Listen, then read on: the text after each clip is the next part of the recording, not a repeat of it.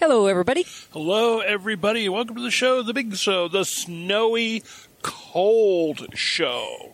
It's cold. I mean, it's cold. Calling from the icebox. Call yeah, we're in the icebox. We're in North Missouri, and it's cold here. Uh, as you know, we took a trip to Florida because you go away for the winter. You go south. You don't go north. We love Canada. We love going to Canada. We love Thunder Bay. We love Ontario. We love all par- well, all parts of Canada we've ever been to. In July, Yeah. in July, that's when you go to Canada. Is in Canada's good in July. July because bar. But you know, a part of the deal is here in the Midwest. Sometimes Canada comes to visit us. Sometimes Canadian Air comes to visit us, and I'm not talking about the airline, although they do fly into Kansas City, I do believe. I hope they don't land anywhere near us. I hope they don't. We So, don't have any commercial. what happens when it gets cold is things freeze. I bet you didn't know that. I bet you, yeah. Okay. That's my gift to you as a prepping guru, which I'm not, but things, water freezes at 32 degrees Fahrenheit, 0 degrees centigrade. And so does the stuff in your house if it's not heated. And therein lies a prepping problem. What you gonna do if the electricity goes out? So here we were, down in Florida, hanging out on the beach, walking, 68, 70 degrees. We're, I mean, it's beautiful. walking in the Blue beach in my skies. shorts, first thing in the morning. Uh, get back, check out what's going on in the world. Post from 16 of my Facebook friends about busted pipes in their basements and water running all over the place. And And we're in Florida. And we're like, okay, that could be bad. And these are people who are at home. And these are people who have not had power outages. And these are houses that have been through winters before. So we have a cascading set of events here. Our first thought is, uh oh, are we in trouble? But then we stopped and thought about it because we have we we've prepped for this very situation. frankly, we thought about it before we left. We didn't know it was going to get down to minus 15, minus No, 20. it wasn't supposed to do that. It got down to minus fifteen point five, I believe it was, at the local weather station. Fifteen point five below zero, and that's pretty cold. You know, and people talk about the wind chill factor. This is kind of a pet peeve of mine. I am not the person to talk about the wind chill factor too, because I think it is. I, it just drives me nuts because people want to make things seem worse than they are. Okay, if you're walking around, you have exposed skin. Yes, wind chill does make a difference. It doesn't make one bit of difference to an automobile. It doesn't make one bit of difference to you sitting inside your house. Now, yes, the wind can blow and, and cause some air leakage into your house, so there is that. But uh, she kind of she's shaking her head the other way. She's a wind chill factor freak or something. I don't know. No, it only matters when things are wet. Right. Anything that's wet is subject to extra chilling from evaporation of the wind, but things that are dry don't care. And let me help you. She's talking about liquid wet, not frozen wet. Yeah. So, you know, if you got a sheet of ice covering the roof of your house, it doesn't care what the wind chill factor is. Wind chill factor basically is important for animals because they're out in it and they have, you know, they perspire and they have body moisture around them. Yep. It's important for people. And mostly it's important for exposed skin. Now, wind chill factor, people use that as a uh, as kind of a, a thing about the wind is really blowing hard and it makes it feel extra cold. Well, that's true. But in a situation where you're talking about inside of a house, you're talking about pipes freezing, makes zero difference whatever. The wind chill factor. It's the actual physical cold that we're talking about that we need to pay. But at minus 15.5, that's plenty cold to even worry about. You know, oh my gosh, the wind, it's 15.5 below, but that wind's blowing makes it feel like 23 below. So what? It's cold. It's darn cold. It's dadgum cold. It's cold. We get it. We hadn't known it was going to be 15 below when we didn't. left, But, but we'd known it was winter in Missouri. so we had prepped for it. What happens in winter in Missouri? It gets cold. Okay? What else happens in winter in Missouri? Ice. A lot of it. what happens when you get ice? You get trees with bowing limbs, right? And what happens when trees who are deteriorating get a bowing limb? Boom, the limb falls off, it hits the power line, power line goes down, and it drops power for X amount of people. Power outages in rural Missouri in the winter are exceedingly common, at least one or two a winter. Especially when you get a real ice storm and the lines themselves get so heavy with ice that they just break themselves without a need for a tree. Very, very common event. This is not a, you know, we always talk about uh, probabilities, whether you prep first for the high probability events that you know are going to happen, severe weather, ice storms, snow, uh, this kind of flooding, um, at least flash flooding, enough to you may live on a hill, but you, you will drive through valleys, and so this may cut off your communication. You may not be able to get from one town to another because of flooding. Uh, for for us, where the place is located, we have a specific route we have to take if it's flooding because there's only one way into it if it's flooding. Yeah, there's You know, about three routes depending on the level of flooding being experienced. Each one but longer if and more roundabout if, than the next. full blown flooding, there's one way in Yep. and one way out. and it's a very long way round. Well, from us, but Yeah. if we lived in the other direction, it would be the shortest way. So you know. Anyway, long story short, we know ice is going to happen. We know power outages are going to happen. So what we have to do as preppers is prep for that situation. And we need to factor in one other event or one other fact. We put in one other factor. Is what I'm trying to say. We also know that we travel a lot and we may not be home when this happens. So we have to prep for that. We weren't home the last time the tornado style winds dropped a chunk of tree on our house. Yeah, and we weren't home when the tornado actually just hit town. We did have a tornado hit town, north part of town. We weren't home. So it's of course we travel a lot. If something happened right now at home, we're on the road. You can hear us the, the road noise. I apologize about that. We can't broadcast while we're in the car. So let's talk about some of the things that we have done to prepare for this situation. So you want to start with some of the the more uh, the more I want to say important things that we've done. First thought thing we thought about was pipes freezing because that's always a risk when it gets cold. So the main thing about that was our main heat is electric.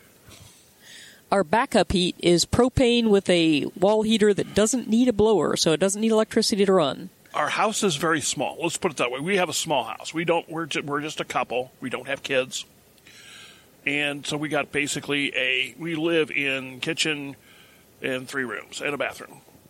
But we that's, we we have more than that, but that's what we live in. So that's all we have to worry about heating. So we know we turned our electric heat down to oh 60 or so because nobody was going to be around to care. I would have left it higher had I known it was going to be that cold. Just because, just so that heat could spread through the house more. Uh, Right. But we also turned the wall heater, which is propane and doesn't need electric. We turned it on on a low setting. Normally, it doesn't come on at all. But if the heat went out, the electric heat went out, and the house started to chill down, that one will pop on anyway. Right. It's the kind And- of just that you know. It, this is the kind of if you were to have a heater on a sailboat that has no electricity, think of a large sailboat heater. That's what this is. This is a kind of heater that doesn't require any electricity, whatever. There's no fan. There's no blower. All it requires is to have propane, and we got one of those 500 gallon tanks in the backyard, and it's full every winter. We always make sure it's full, and It's nice going into a winter know, knowing you wouldn't freeze for the whole winter if This is you want to see Power everybody's- went out for the got time. their prepping ah moments. Spices prep because we turn this off in the summer because you don't want to waste the gas. Not only that, we actually go out and literally turn the gas off, so there's no chance of it leaking out. And we turn the gas off. So when we turn it back on, it takes quite a bit of time for the gas to come from the big 500 pound propane tank into getting where we can light the heater. because all the gas is diffused out of the line over the summer. Yeah. So, and we have two or three shutoff valves that we use. And that look on her face when the pilot light finally kicks on. And it's on, and we turn the knob, and the thing starts up. Of course, it's going to have the dusty smell because there's no way you can keep that thing clean. I mean, you know, I tried covering it. You still get the dust in the thing. So you get the first the first whiff is that dusty smell. It goes away after five minutes. I mean, it's not it's not filthy or anything. It's just and that look on her face is almost beatific when she sees I'm going to have heat this winter no matter what. I have a full tank. I have a heater that's working. I'm set. I've got this covered for another winter. And we always do that in October, which is earlier than we really need heat up here. Because if we need to fix it, we need We have time it. to fix it. we have time to fix it that way. We do not depend on it working like now without That's, checking it. Yeah, that's happened then. before. It died over a summer. Yeah, we had to replace it. And that, you know, that that's fine. Sure. It's cost of doing business. But uh, yeah, if you're if you're looking for a something, uh, look at a sailboat supplies. If you're looking for this kind of heater, you know they can also get like ventless heaters at the hardware store, and you get all these other things. There are options. Now, keep in mind we're talking about using this as a backup heat system. We're not talking about heating your whole house with the thing. You can do that. Um, it tends to cause humidity problems if you do that. I wouldn't also want a combustion heater as my main heat source when the house wasn't unvented and I was bundling it up as tight as possible for winter for low airflow. Yeah, I'd no. start thinking about oxygen levels dropping and getting carbon monoxide. We do have a carbon monoxide monitor. Actually, we have two, but Yeah. and, and we're two things every home should have. Multi, well, two sets of things. Multiple. And this is no matter what kind of heat you have, because there's other ways of getting carbon monoxide. The car can be left running in the garage if you have it in if a garage will cook to your house. There's all kinds of. Smoldering fires do it. Smoldering fires will do it, yeah. At least two carbon monoxide detectors and a fire uh, a uh, fire alarm in every room. And we don't have a fire alarm in every room because our house is so open, but we have three, and we only use five rooms. So. So that is that is a critically important thing. So that's one of the things we've done. What else have we done? Uh, for the room that is most likely to get cold is the uh, bathroom. We had a electric heater uh, set on low just in that particular room to keep that room warmer than average. Right. Now, when we say electric heater, the- we don't use the ones that blow air. We use, okay, there's all kinds of thinking behind this, and a 1500 watts of, elect, of energy transfer is 1500 watts of energy transfer.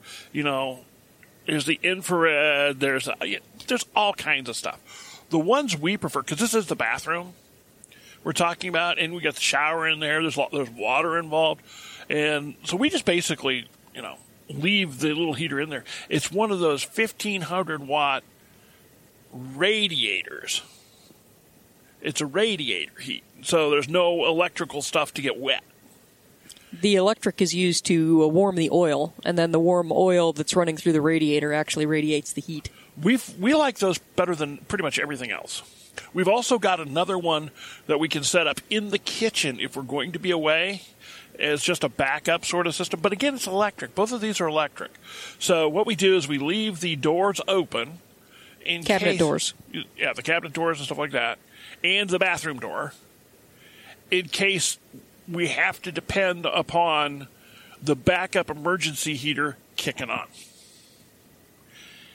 And so we let it set. We left it set on low when we went away, but it was on. We tested it, made sure it was working, and then it got cold. So we're good. And we came home to a warm house. Yeah, it was actually warmer than I thought it was going to be. It was. You could Yeah. tell the backup heater had been kicking on because it was 68 in the house, and we had it set to 60. Now our thermo, our our thing runs a little wacky. You have to set it a little lower than it actually gets. Uh, so you know, we want if you want it 72 in the room, you set it at 64. I, it's just weird. But as long as you know what it's doing, it really doesn't matter what you set it at, as long as you know to have a comfortable temperature. And I, I don't like a hot house anyway. I, I'm, a, I'm kind of a cool freak. I like cool things. That's what I was just thinking. He hasn't wanted a room set at 72 degrees in the in as long as I've known him. Yeah, I mean, like, I, I'm roasted by then. I just don't like it. Um, so, and another thing that we do is keep ceiling fans running all winter long, so it distributes the heat. Yeah, no reason to spend to heat the air at the ceiling and you're cold down at the floor. So that was the main thing. There's there's other things too that we have done in the past that that don't necessarily translate to what a lot of people think of, but I think are critically important. We, when we bought the house, we have an old house. It's an older house. And uh, it was built in the 20s. And our house is kind of weird in the fact that it used to have, in the bathroom, it had a bathtub. And the bathtub lines were right up against the outside wall. And we always had a problem with those freezing. It would freeze. It, so um, when we remodeled the interior of the bathroom and that, that whole area, the closet area, we, we did a whole bunch of stuff. We expanded the bathroom, took out half a closet, blah, blah, blah. But when we did that, we changed where all the, the pipes ran to get them away from that wall. We removed the bathtub entirely, put in a shower instead. Now those pipes run up inside the inside wall, and it's what eight feet, six feet away from the, the Yeah. outside window. So if you have to remodel your house anyway, that's one thing to look at is where the water lines are routed. Because a lot of people who had them run close to walls. And if you're in a northern go. clime, when you're actually buying a house, if you if you want to take a good look, find out where all those water lines run because those are what you really have to worry about freezing and just causing a hellacious mess.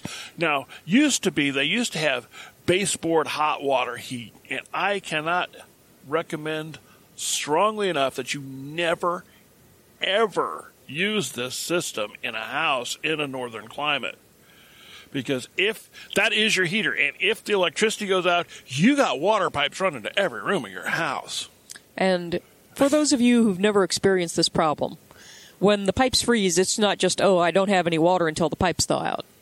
Because water expands when it freezes. And uh, if very much of a pipe freezes and it's not a really thick walled pipe, it'll split the pipe right open. And then you come in, you turn on the taps. Dang, my lines froze. Oh well, I'm sure I'll have water after the heat wave hits in a couple days.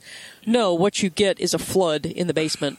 As as soon as the pipes thaw out, they start spewing water all over the place from the pipes that split while they were frozen. or they split inside the wall and then you get soaked inside of your wall and you know And you're mold problems, all mold yeah. problems and destroyed walls you just tearing your house half apart and you say well insurance companies will cover that And, yeah maybe Not adequately. Not if you get wetness in a wall and stuff.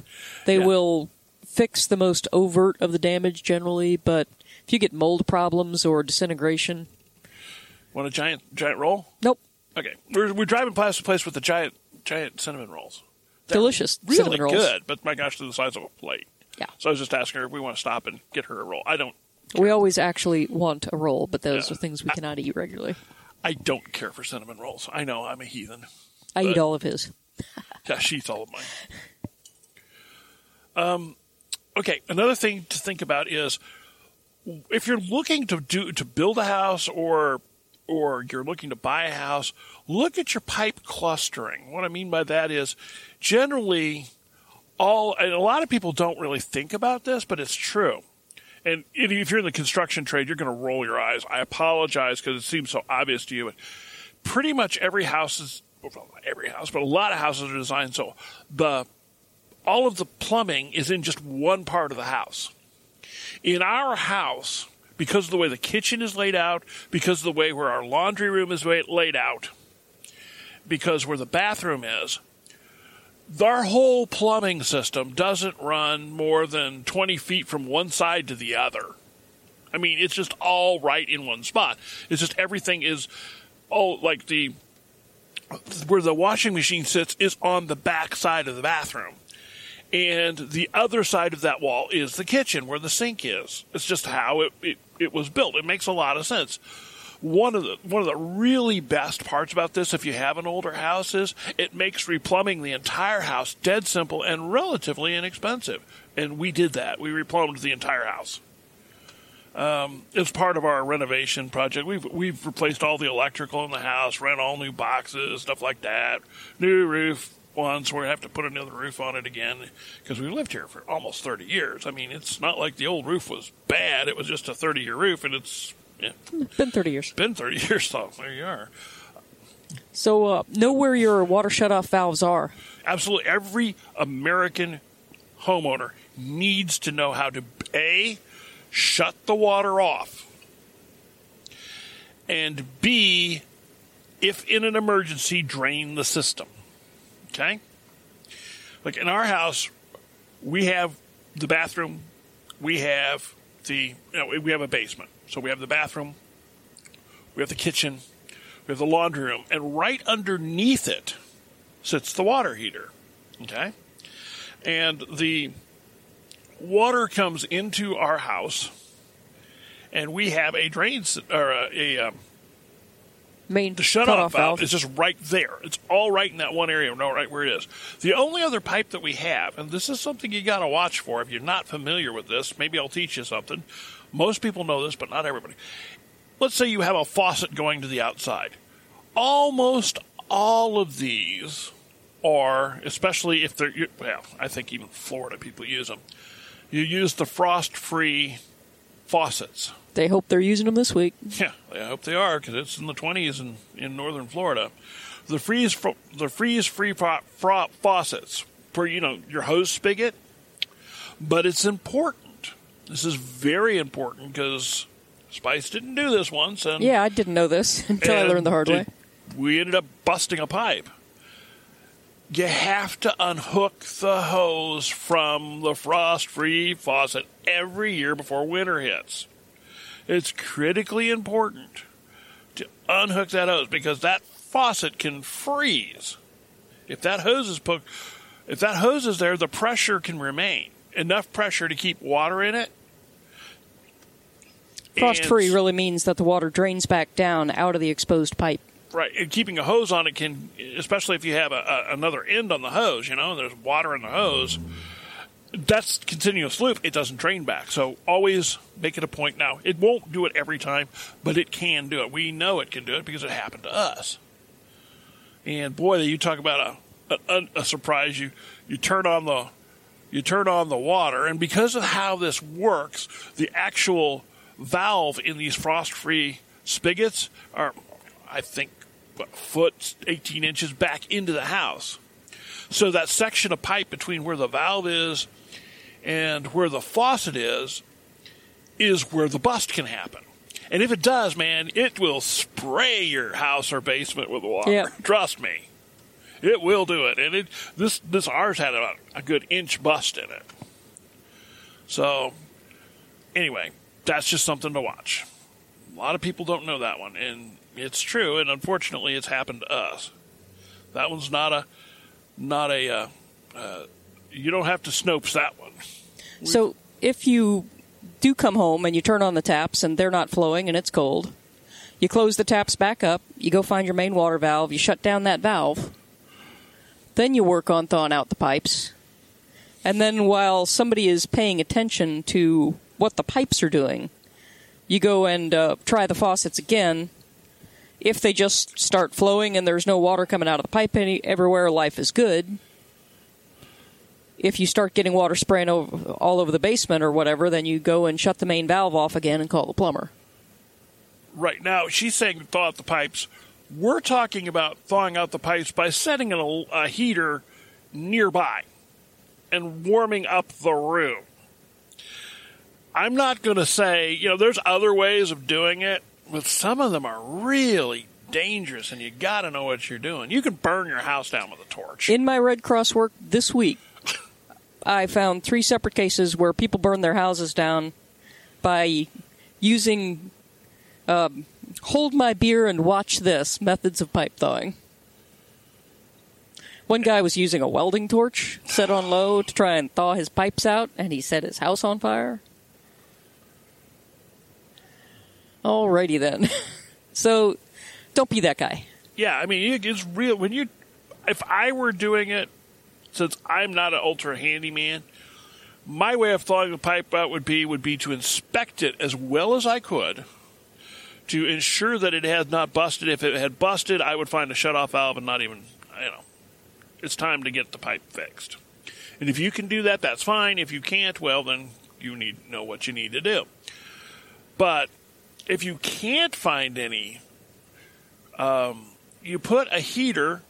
This is how I would do it. I'm not. A, I am not a plumber. I do not. This is not a recommendation. I'm just saying what I would do. We have done it before We with have success. done it before, way back when, before we had this all rearranged and figured out. Yeah. We were Uh, young put a stupid. heater nearby, but out of any line of spray that could happen if I missed a bust in the pipe. So, you know, That man is ice fishing. He's drilling a hole he's drilling in a his hole. eye, in his pond with an ice auger. Good for him. Good luck to him. It'd be a nice day for ice fishing if you It were would. into that.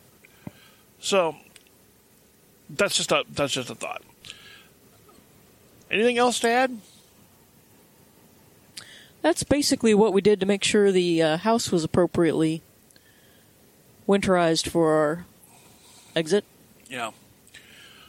And of course, everything we're talking about here, if you have a 500 gallon, and I recommend if you're going to be having, of course, it depends on your codes and your laws and all that kind of stuff. I recommend if you're going to be having a backup heat system, that it be bottle fed, not depending upon a utility to deliver natural gas. Line it needs to be propane. It needs to be a bottle, whatever size bottle you want to work. If you want to go with short term, you can get one of these little uh, heaters like we use at the cabin. Uh, well, we'll use the cabin wherever I get it installed.